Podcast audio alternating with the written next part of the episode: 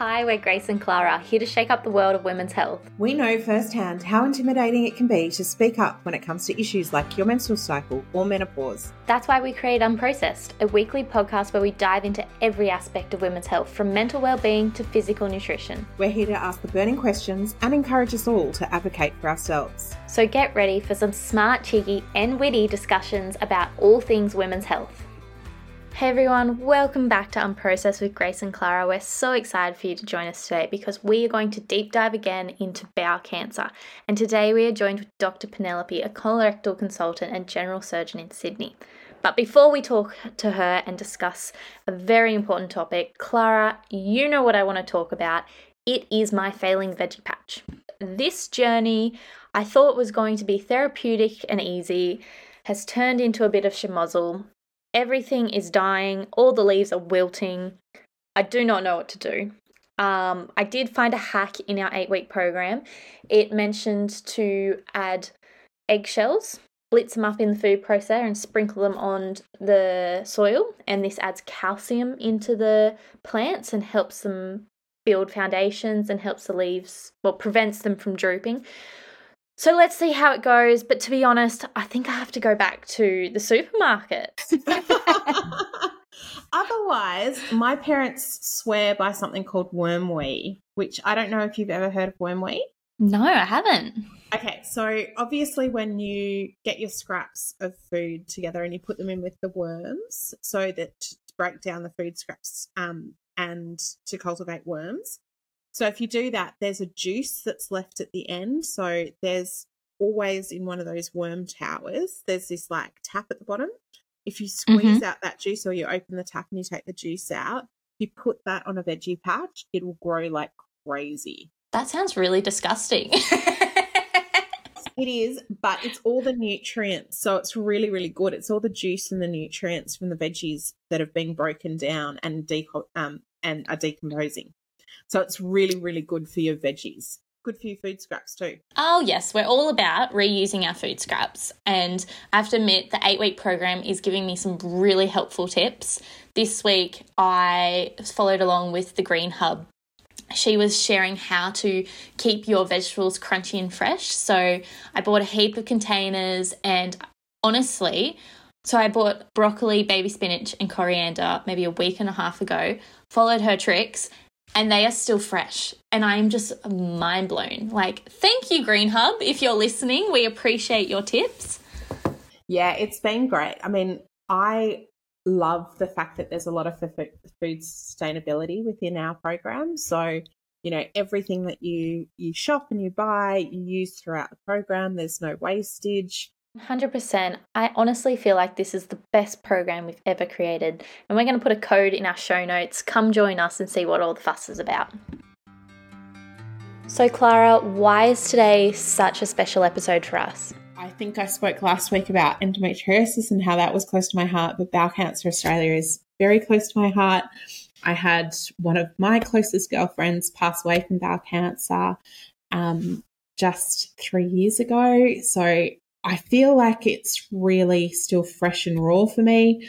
I really went through that journey with her of, you know, her first diagnosis. She was rushed to hospital um, with severe bloating, and she messaged us the morning after her surgery to let us know what happened. And I just remember breaking down then um, and just in my gut, I just knew something was really wrong. She was young, she was healthy, she had two really young kids that were her world um, to live for. And she really fought her battle really strong and really hard. But I think the one thing that I remember the whole way through was A, me thinking it was a, a cancer that wouldn't affect us. I just yeah. thought of it as an old man's disease. And Kim used to say to me all the time, well, she used to say two things, if I can swear, fuck cancer. And the second one was that she felt like a large percentage of the time the people that she was talking to were talking to her and her statistics and her um, rate as if she was a 50 or 60 year old man who was going through this. And she's like, I'm not, I'm young, I'm healthy. Mm-hmm. She lived a very outdoor lifestyle. She was a farmer, so she lived a very good outdoor lifestyle. Um, and she was just like, I am not that person. So I really wanted to have a chat to Bowel Cancer Australia about their Never Too Young campaign, which is all talking about the fact that, you know, it's one of the most prevalent cancers in 25 to 44 year olds, which is really young. And there's a lot of barriers around people getting diagnosed. And that's because they are so young. So, really interested uh, in this topic. To be honest, Clara, I was completely shocked when you shared the number of people it affected that are my age. So, today we sat down with Dr. Penelope, a highly experienced and skilled colorectal consultant and general surgeon. She has dedicated her career to providing comprehensive evidence based care for her patients, with an emphasis on innovation and best practices. Her passion for helping others makes her an invaluable asset to the medical community in this country. Today, she deep dives into this condition and how it affects the body, plus how we can detect it early. Penelope, thank you for joining us. Thank you, Clara and Grace, for having me. So, tell us about your role with Bowel Cancer Australia and a little bit more about your background. I'm basically a very lucky spokesperson for Bowel Cancer Australia. I got approached by them because of my involvement in um, education, community education, and patient education on social media. Um, with a little bit of background that I'm a colorectal surgeon, um, so I have a special interest, of course, in, in bowel cancer. So, what actually is bowel cancer? Can you give us an overview? So, bowel cancer is basically well, a cancer. As you know, what a cancer is, is basically when cells can uh, grow so much that they form lumps, and those lumps can grow within the organ that is uh, within it, and then spread on the outside area or even distantly to all the organs. So bowel cancer is basically the cancer that occurs within the colon and rectum. So for listeners who are hearing about this for the very first time, what are some symptoms that can alert people of bowel cancer in the body? That's an excellent question, um, and I think it's, it's it's the mainstay of bringing awareness um, around this disease. Um, Bowel Cancer Australia has got very, very good sources um, if you want something that is evidence based and, and you can look into. And we basically try to make things easy to remember. And we use basically an acronym, which is basically coming out of BOWEL. So the five words in, in, in BOWEL. So B is for blood in your poo. So whenever there is blood in the poo, it's never normal. Never. So it needs to be checked. Um, the O is from an obvious change in your bowel habit. That basically means, you know, you're usually regular, you go once or twice a day, and then suddenly you have a week of constipation when you stop going, and then suddenly you have diarrhea, and it becomes a little bit erratic. So if there is a change in that habit that is usual for you, and that's beyond just one night of, you know, having a doji kebab, you know, it's, it's really something that sticks and stocks in your routine. You know, it takes and then comes back and returns to, to, to being erratic again. That needs to be checked as well. Um, w for weight loss um, that you cannot explain. So, you know, you're not on a diet, you're not on anything, on any medication that stops you from uh, decreasing your appetite. Uh, you suddenly start losing weight and you don't really know why. And that can be, you know, not only on weight loss with the fact that you get yourself on a weight and you're weighing less, but also, you know, your clothes becomes looser. You know, that's also a sign of, of, of, of weight loss. I never weigh myself because I have a, I don't like weighing myself, but Same. I know when I lost weight with my clothes. That's right.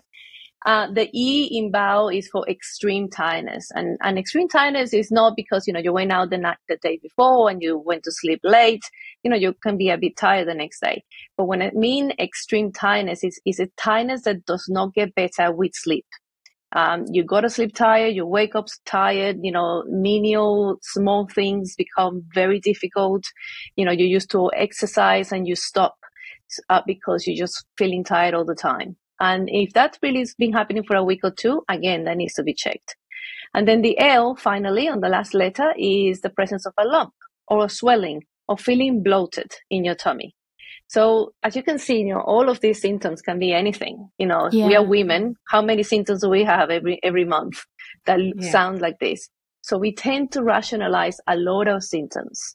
And in particular in young people, younger than 50, we need to really take care of, of, of us, of knowing ourselves, because all of these symptoms, either one or two or three or the five of them, can be related to bowel cancer. So you talk about young people, um, and I know that Bowel Cancer Australia has just launched Never Too Young as a campaign. I know that a lot of people believe bowel cancer to be, you know, an old man in their 60s disease. So, what are the actual stats around the ages?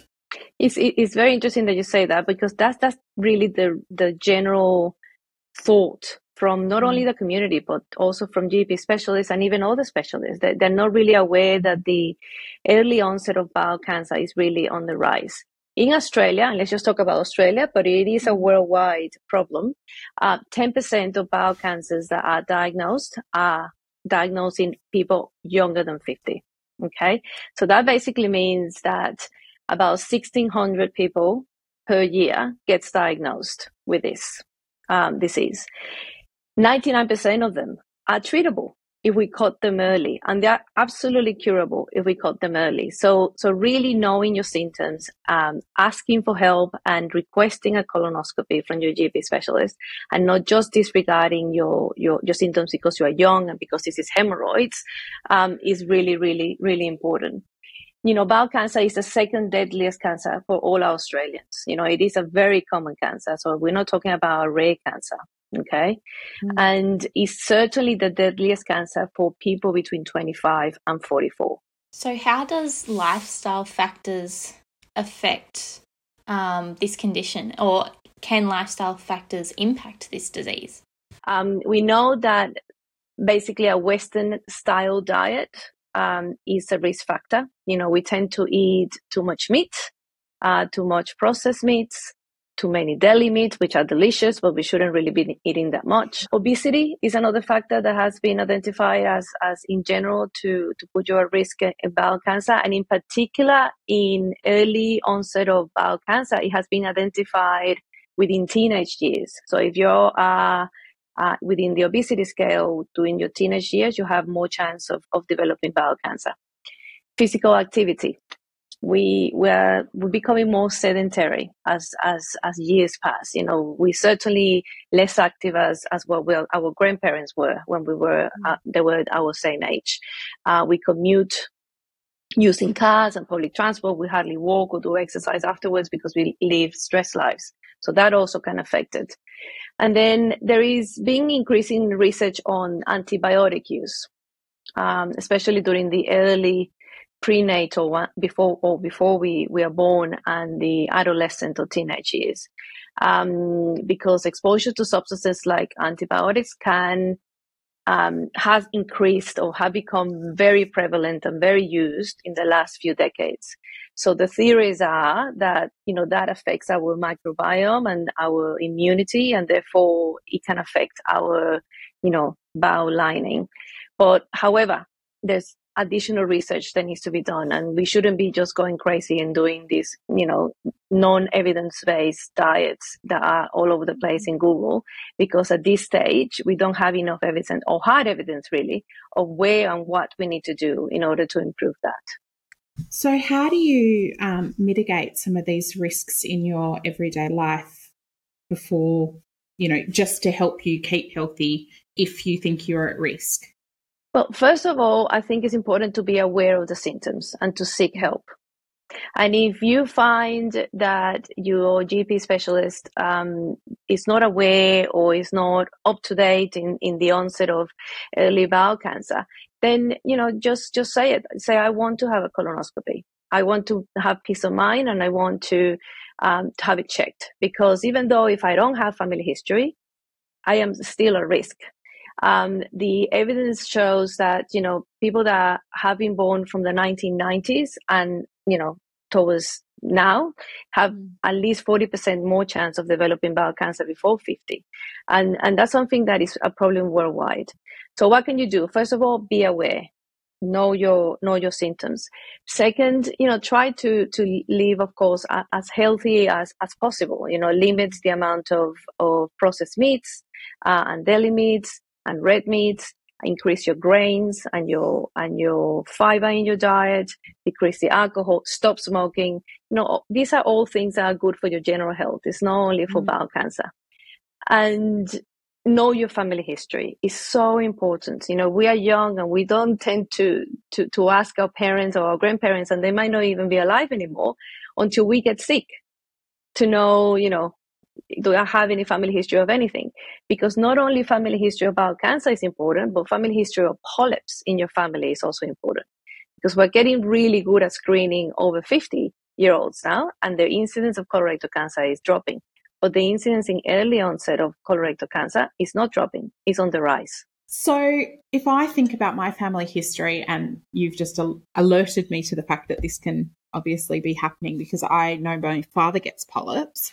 Mm-hmm. Again, it's something that I've always thought of as more of a male disease or a male oriented disease. How many female are affected? And, you know, because I don't remember my mother ever having this issue. And if I talk to a lot of our friends, I do know their fathers have had these issues and they get polyps removed. That is such an interesting statement because actually more cancers happen in women in the bowel than in men. Really? So, yep. So 50% or 50.2, I think it is, um, percent of bowel cancers that happen in women and the rest happen in men. You know, they're pretty equal, but, but it is not mm. 20, 20, 80, you know, you know what I mean? Yeah. So it, it is certainly, it is certainly as common or more common in women. And the other thing that we know from women that have bowel cancer is that they tend to get um, their diagnosis much more delayed than men. Mm. And we are much better at looking for help right? And you know women tend to go to the gps more uh, we tend to talk about symptoms more um, and all that. But despite all that uh, we get to get diagnosed later mainly because our symptoms um, either we rationalize them as being normal as in I'm tired because I have kids. Um, I go iron deficiency because I am vegetarian or because I got a heavy bleeding on my periods. Mm. Um, oh no, you know, I, I just bloated because I got IBS. You know, it's, we rationalize a lot. Women rationalize a lot. And, and when we don't, we also can um, can find that when we go to our doctors, sometimes they are explained for us as being something benign or something not to worry about. For women, what are the complications then of getting something like bowel cancer? Because, you know, fertility then becomes at play for a lot of women that are sitting in their, you know, 20s to 30s, um, which is that age that you're talking about now with the Never Too Young campaign. So, what mm-hmm. are some of the risk factors that women have that women are facing over men, I guess, if they do end up getting diagnosed with bowel cancer? It is an, another added level of complexity when it comes to not only giving the diagnosis, but treating, because mm-hmm. then not only curing you is in the equation, it also has to do with you know your survivorship and your legacy and and you wanted to have children. So so it is not an easy not an easy thing to go through.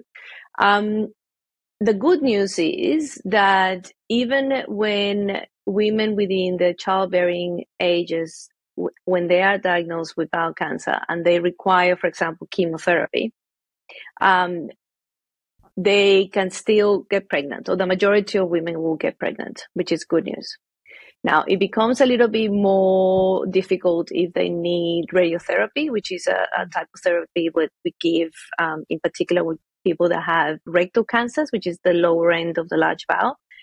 And that's where the ovaries are, basically. They are right in front of the rectum. So, you know, ovaries don't like to be radiated. You know, the, mm. the, the eggs wouldn't be formed and they will stop.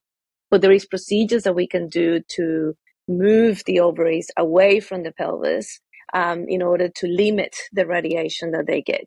So, so certainly it is a multidisciplinary. So it's a very teamwork approach when it comes to early onset of bowel cancer because all of these extra, you know, complexities come into into into into into the game. And and the same thing with men. You know, men uh, also if they need radiation to the testes, then you know there's ways of banking the semen, um, holding up. So in the future, but there's something that if you don't talk I have to talk to my patients about it mm. so that I know what they want, and then we can do it a very patient centered approach. Because at the end of the day, some people don't want to have children and they just want to get on with it with, with the you know with the life and and the treatment and it, it does delay a little bit the treatment of the cancer but it doesn't seem to affect um, the overall outcome which is to cure you so where do you move the ovaries like you said you move them for treatment? So the ovaries are, are, are dangling um, a little bit by things, um, ligaments and things uh, on the pelvis. So um, we move them up with keyhole surgery. We move them up and we fix them to the tummy wall, you know, to the abdominal wall rather than the little cave where the pelvis is. So the pelvis is the area where the hip bones are and the mm-hmm. pubic bone is and the sacrum. So it's almost like a, a little cave. Um, so if we remove them or we put them away from, from that cave, then the radiation can sort of treat what is below that and then limit the amount of, of treatment into the ovaries. So, when someone is diagnosed, what is the process that they go to? And if you're a family member or a friend who's had someone diagnosed, where do they go to for support so that they can help their family member through this? That is a lovely, lovely question to ask because we tend to forget about the carers. You know, the husbands and the wives and the parents, you know, and in particular in, in early mm-hmm. onset bowel cancer, you know, the grandparents, you know, everybody's alive. Um, so, so it is very important to also take care of, of the people that take care of you. Um, there is lovely so resources uh, on, again on Bowel Cancer Australia uh, website, and and and they have you know beautiful social workers and, and nurses and dietitians to talk to. Now each hospital have got um, a cancer care coordinator. Some some people call it a patient care navigator. You know there is uh, people involved with that uh, with counseling. And also there is a wellness center, usually in each hospital, where they have psychologists and, you know, counselors to, to help you through it. Um, the first protocol though is always your GP specialist. Um, you know, he's the one who is going to be diagnosing you. He's the one who is going to be overseeing the referrals to everybody. And then you come and see someone like me, who is a colorectal surgeon, and we talk about the options of what we need to do. Um, everybody has a different way to approach things, but I do believe that, and I think is is it, it always should be a patient centered care. You know, you should have a relative with you when you're talking about your your your different options when it comes to treatment and, and surgery in particular. You know you need somebody next to you to remember things that you might not remember. You know it is a shock to to to receive a diagnosis of cancer for anybody young or old. You know um, have gone to university or not. You know, it's it's important to to speak in lay terms. Uh, you know, so that we can you know communicate. Um, it's important to have time for questions. So I I, I really recommend that beyond finding a treatment team that has the skills to operate on you or to take care of you or give you chemotherapy or radiotherapy, you need to connect with the people that are you're working with because it is you're you're giving so much trust in these people that you need to feel confident and comfortable with them. Um, it will make your journey through cancer much more easier than it, than it can be you know if you if you don't know what's happening and you don't know you can you don't feel like you can ask questions or or, or that it, it's very important and the same with your relatives you know it, it's important to for them to be able to feel comfortable to ask questions and and and see what they can do for you. So, what led you to become a surgeon and go down this path for your career? Like, was there something in your life that a light bulb moment? I think everybody has one of those when you get into medicine because we certainly don't get in this because of the business or because we sleep well or because we have such a work life balance and you know none, none, of that. And if you are you are very deluded to be honest. Um, in my in my opinion um, my grandfather died of liver cancer um, yeah, and this has nothing to do with colorectal cancer but I always have had a need to fix things. I mean, I'm sort of like, I, I like using my hands fixing things. So I always knew that I was going to be a surgeon. I didn't know what it was going to be. Um, and then through my training, I basically, by exclusion, got into colorectal. You know, I, I did lots of specialties, and then you sort of find your tribe. Um, I got a theory that colorectal surgeons, you know, in general, you and you might or may not know this, but colorectal surgeons are very happy people. They, they, you know, they're very stress free. They're very easy to talk to, and the majority of, of the people that I work with um, are. And I got a theory that it, it's probably because we are exposed so much to the mm. to some sort of microbiome in the poo that makes us happy and and and you know love what we do. I don't know what it is, um, mm. but that's pretty much it. That's what that's why you know colorectal colorectal surgery is very varied, and you you get to treat very varied things. You know, from cancer to non-cancer, um, and it's very fulfilling. Um, I love being able to see my patients again and again and have a continuation of care. There's some cancers that unfortunately don't have that, you know, that expectancy or that survivorship. Mm. Um, so yeah, so I, I, you know, I think everybody chooses what they end up feeling happy in more than anything else. You mentioned earlier that, you know, 90% of the cases, um, if diagnosed early, would um, are completely survivable. What are the current stats on the actual survival rate of bowel cancer? Well, the survival rate depends on the stage uh, of right. the of the disease, and we divide it into four different stages depending on if it is just a small cancer that gets removed and needs nothing else, you know, just mm. with the colonoscopy. Like, you know, you take the polyp and the cancer was within the polyp and there's nothing else that we need to do um, or if you need uh, a bowel resection, which level it's basically involved in it.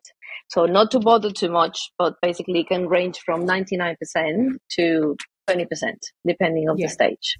Yeah. Okay. Um, so that's now, why it's so every, important to catch it early. Yeah.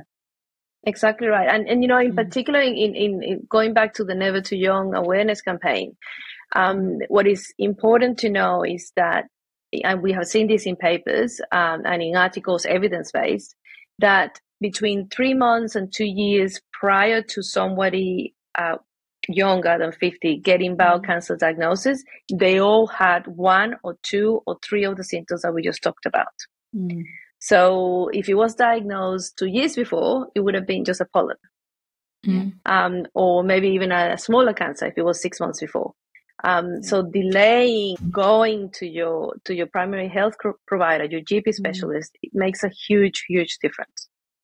Because despite the fact that you know these people, we're talking about younger people that are fitter, that have mm-hmm. less all the diseases, they don't have heart disease, they're not on multiple medications, they can even be very fit and have no other problems, even though they can support bigger treatments and and go through larger operations and, and, and more intensive chemotherapy treatments, the survival between early onset of young bowel cancer and people that are not diagnosed within the early bowel cancer are, is the same.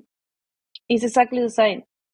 So there is something within the fact that you are young, that your tumor is either more aggressive or, or that we don't know yet, um, or that because of the stage being diagnosed is, is, is delayed, that it doesn't, even by attacking it with everything that we can and even more than we can sometimes, doesn't make a difference in the survival. You know, it is still, it still is the same survival. It doesn't improve even by being young and fitter.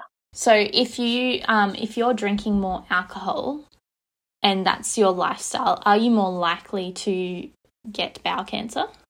Yes, so, um, going above the daily recommendation in alcohol, it's certainly a risk factor for bowel cancer and for lots of other um, cancers and other diseases.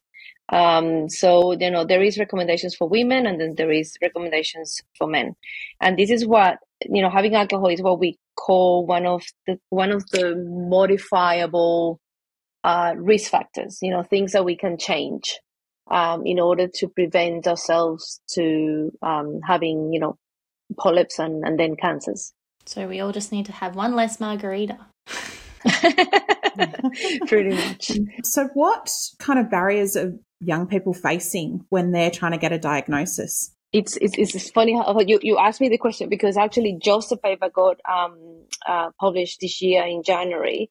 Uh, I think I mentioned it before, which basically they ran a survey to all bowel cancer um, survivors, you know, the early onset um, diagnosis before 50. Um, and this was run in Australia, New Zealand, and the United Kingdom. So very similar, you know, in some way or somehow systems, our health systems. And certainly all Western societies where, where we know that the race in bowel cancer is occurring.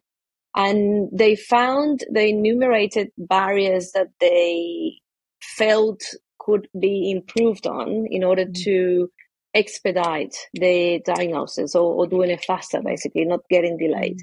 So the first one was um, the lack of awareness and education around um, the incidence of bowel cancer in younger people from the GP specialists. Um, it was the top one, basically. And partly this is why I'm so passionate about education and, you know, part of Bowel Cancer Australia, because if we don't increase awareness, we're not going to change anything. It's, it's mm. all about education. Um, the second barrier was that whenever they actually went to the GP specialist, um, symptoms like rectal bleeding were commonly attributed to hemorrhoids or mm. to a fissure or to constipation. Mm. And therefore, not even bowel cancer was even in the equation. So I, I want to make sure that your listeners know this. No blood in your poo is normal. Never. No one day, no one teaspoon, no once every three months. I do not care. It's not normal. I do care because you need a colonoscopy, but the frequency of how it happens, what color is it, how much is it, is never normal. That merits to, for you to go to your GP mm. and and discuss it.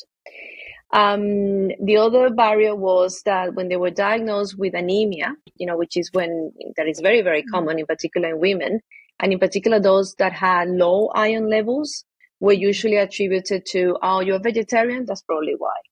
Or you have heavy menstrual bleeding, uh, you know, your periods are heavy, that's probably why. And, and it's true, it can be. But if you haven't had a colonoscopy, you need to check. You need to have that mm-hmm. tick off before. And in particular, if you get treated for your iron deficiency and after a proper treatment, you know, for six weeks or eight weeks, your storage should be going back. So if it's not going mm-hmm. back, you need a colonoscopy, in my mm. opinion.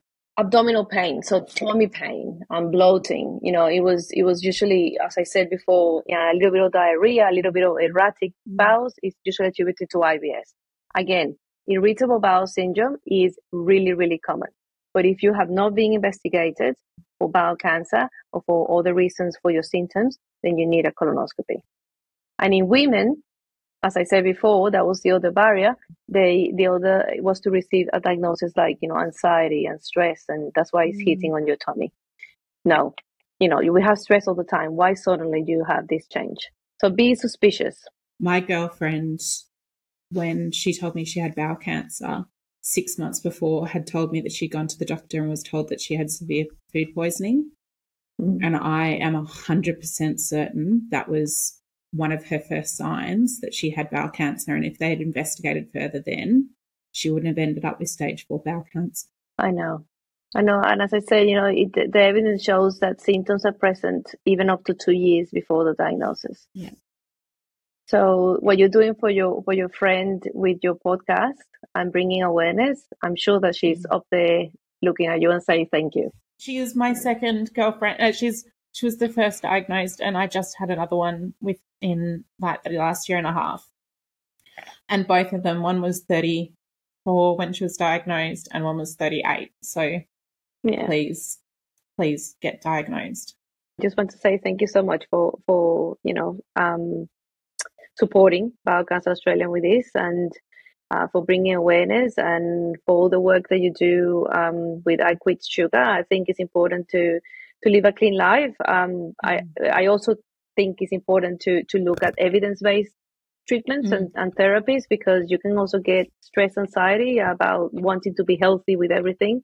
Um, it's it's important to to to to be guided by by where the evidence is and and as new evidence comes up then you know new things we'll do we'll be doing exactly. but yeah we definitely believe um an unprocessed life. You know, it's obviously the name is I Quit Sugar, but it's just taking processed foods out of your diet and going back to just eating whole foods again, you know, eating eating clean, I guess is the new term for it, but just eating like our grandparents used to, you know, taking out a lot of that process. Yeah. Mm. yeah, it is a re- there is a reason why people in the night that were born in the 1950s have got le- lower chance of developing bowel cancer mm. than people that were born from the 1990s. You know, we eat, we, we are what we eat. Um, I, I, I truly believe that.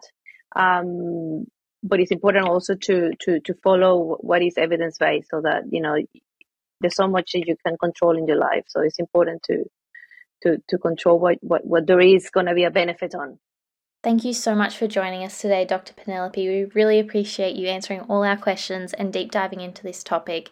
It is so important that we all advocate for ourselves and we have awareness about these symptoms. We'll put links to everything we discussed in our show notes and join us next week as we talk about imposter syndrome with the beautiful Cass Dunn. See you next week, guys.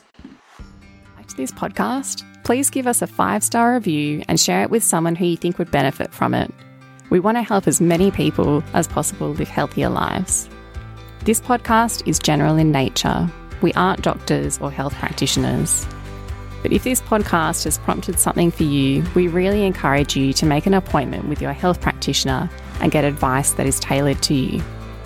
This podcast is recorded on the land of the Gadigal people of the Eora Nation. We pay our respects to their elders, past, present, and emerging, and extend that respect to all Aboriginal and Torres Strait Islander peoples.